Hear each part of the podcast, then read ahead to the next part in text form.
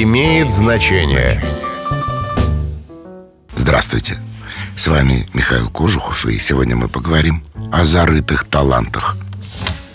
Первоначально талантом была самая крупная весовая и денежно-счетная единица в Древней Греции, Вавилоне, Персии и других областях Малой Азии.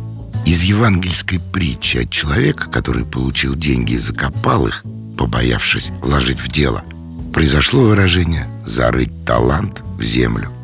В современном русском языке это выражение приобрело переносный оттенок в связи с новым значением слова «талант» и употребляется, когда человек не заботится о развитии своих способностей. С вами был Михаил Кожухов. До встречи. Имеет значение.